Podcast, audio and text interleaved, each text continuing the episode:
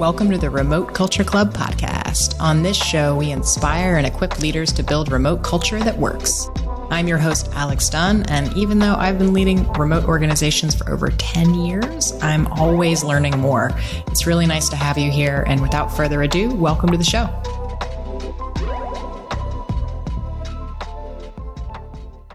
One of the most challenging things I think remote work introduces in our work life is that we have to communicate really explicitly about everything. Full stop. That's really hard. And I think generally, we are used to using nonverbal communication, vibes to communicate what it is we actually mean. And in remote settings, that just doesn't work.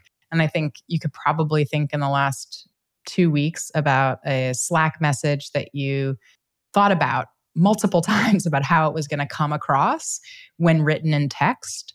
Whereas if you were able to talk to the person, you would be able to provide the texture and the flavor and sort of your intent behind the message in a way that would make it land the way you wanted it to.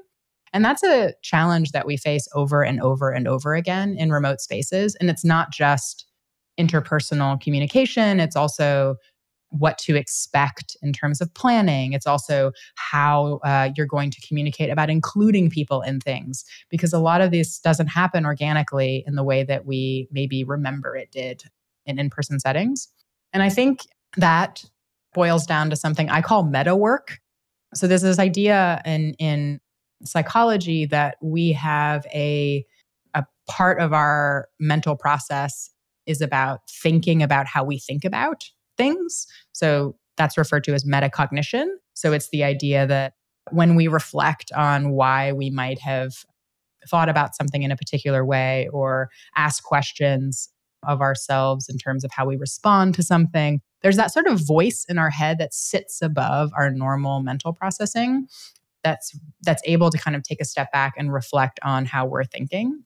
And I like to think of that in a remote work setting is essentially meta work. So it's the work that we do to discuss and make explicit the ways that we work day to day. So that's conversations like, where are we making decisions?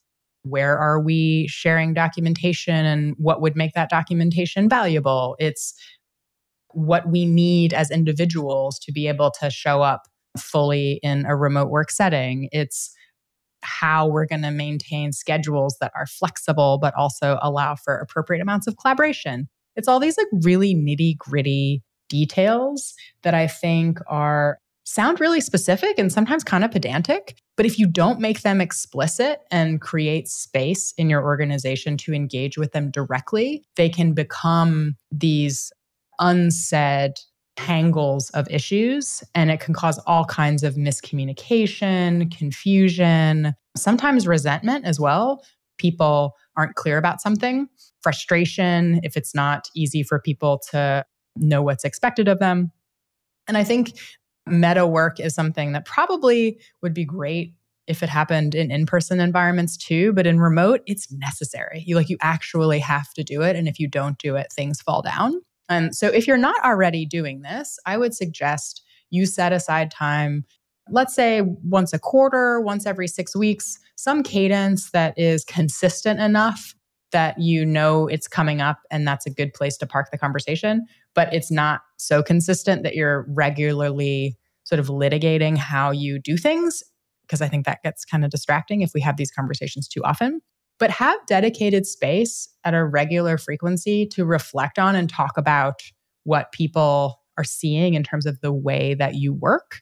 And I think opening up that lane of conversation and that space for discussion can be incredibly empowering so that you can identify where some people may be seeing something different than you're seeing it, and also making space for explicit choices sort of allows you to collaboratively build the space in which you all are working. So meta work as an idea, spend some time working out how you work.